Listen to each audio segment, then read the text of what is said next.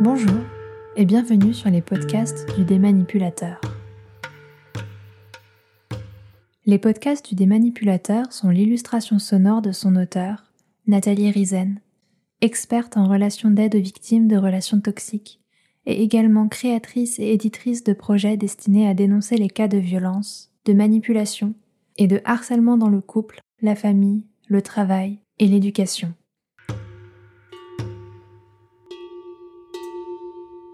La relation toxique est une relation de dominant à dominé, de sujet à objet, dans laquelle l'un va demander à l'autre d'abdiquer sur certains aspects de sa personnalité dans le seul but de lui nuire, de le dévaloriser, de l'humilier, voire même de le détruire.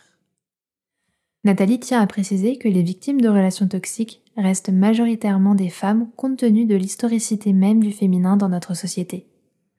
Pourtant, de plus en plus d'hommes consultent aujourd'hui pour témoigner de leurs souffrances et mettre en lumière les violences subies.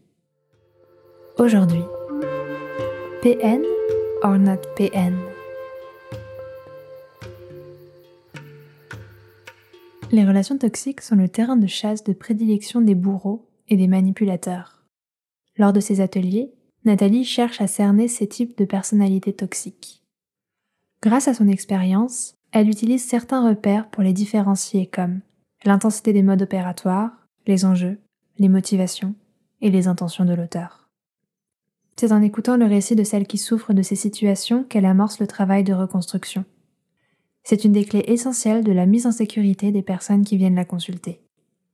Comme Nathalie le dit souvent, ce serait bien trop simple et surtout réducteur de ranger l'être humain dans des cases.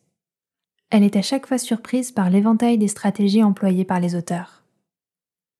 Mais alors, qui est donc ce PN dont on entend si souvent parler et qui figure dans notre intitulé?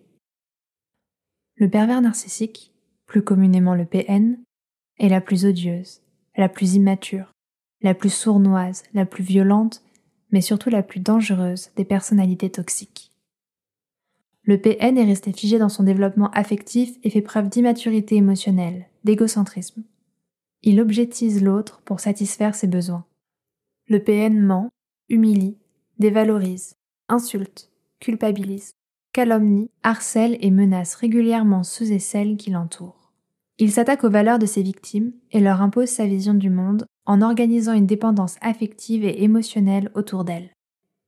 Le PN manie à merveille le double langage, le renversement de la charge de la preuve et planifie dès les premières interactions des agressions psychologiques à répétition. C'est un fin stratège et un excellent calculateur qui nie la part mauvaise en lui. En somme, il estime que lui n'a pas de problème, c'est l'autre qui dysfonctionne. Le PN est loin d'être fréquentable. Et pourtant, force est de constater qu'il fascine les médias, qu'il questionne, alors que le terme même de pervers narcissique n'a en fait aucune validité clinique ni juridique. Cette notion, décrite pour la première fois par le psychiatre et psychanalyste français Paul-Claude Racamier en 1986, puis dans des publications en 1987 et 1992, est aujourd'hui galvaudé. Citons Paul-Claude Racamier.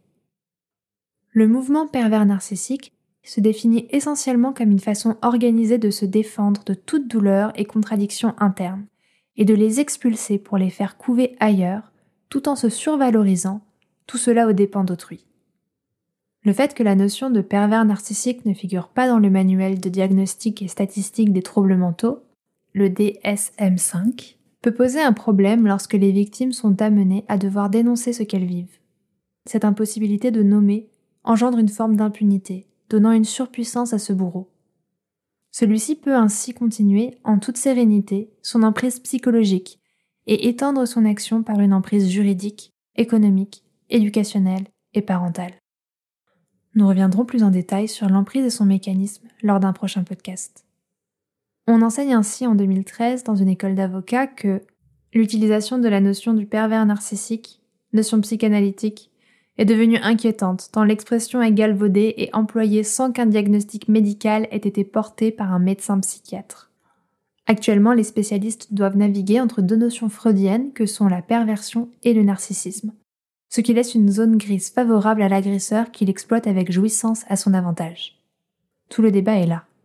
Il ne s'agit pas de cocher les cases d'un QCM dans un magazine pour savoir si l'autre est un pervers narcissique, mais bien de faire reconnaître ce phénomène comme un réel trouble du comportement afin de pouvoir permettre aux victimes d'argumenter selon des critères tirés de leur vécu traumatique et faire ainsi valoir leurs droits.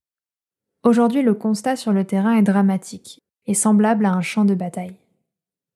Les victimes font les frais de l'ignorance du phénomène et de ses mécanismes. Elles sont broyées par des interprétations erronées des faits et anéanties par la non-reconnaissance de leur souffrance. Les institutions faisant généralement fi de tous les principes de la relation d'aide, les victimes sont constamment mises en doute, leur blessure traumatique est réactivée par des agressions institutionnelles à répétition. Alors qu'il suffirait de si peu pour inverser le processus et démasquer ce PN en mettant en lumière tous ces actes de malveillance, les acteurs de la protection individuelle disjonctent, couvrant ainsi les agressions psychiques sous le prétexte d'invisibilité. On voit immédiatement la difficulté de l'exercice lorsque le système même n'est pas qualifié pour la prise en charge de ces situations qui mettent en jeu des vies, des enfants, des familles. Nathalie se pose souvent la question de savoir à qui profite le crime d'impunité de ces méfaits?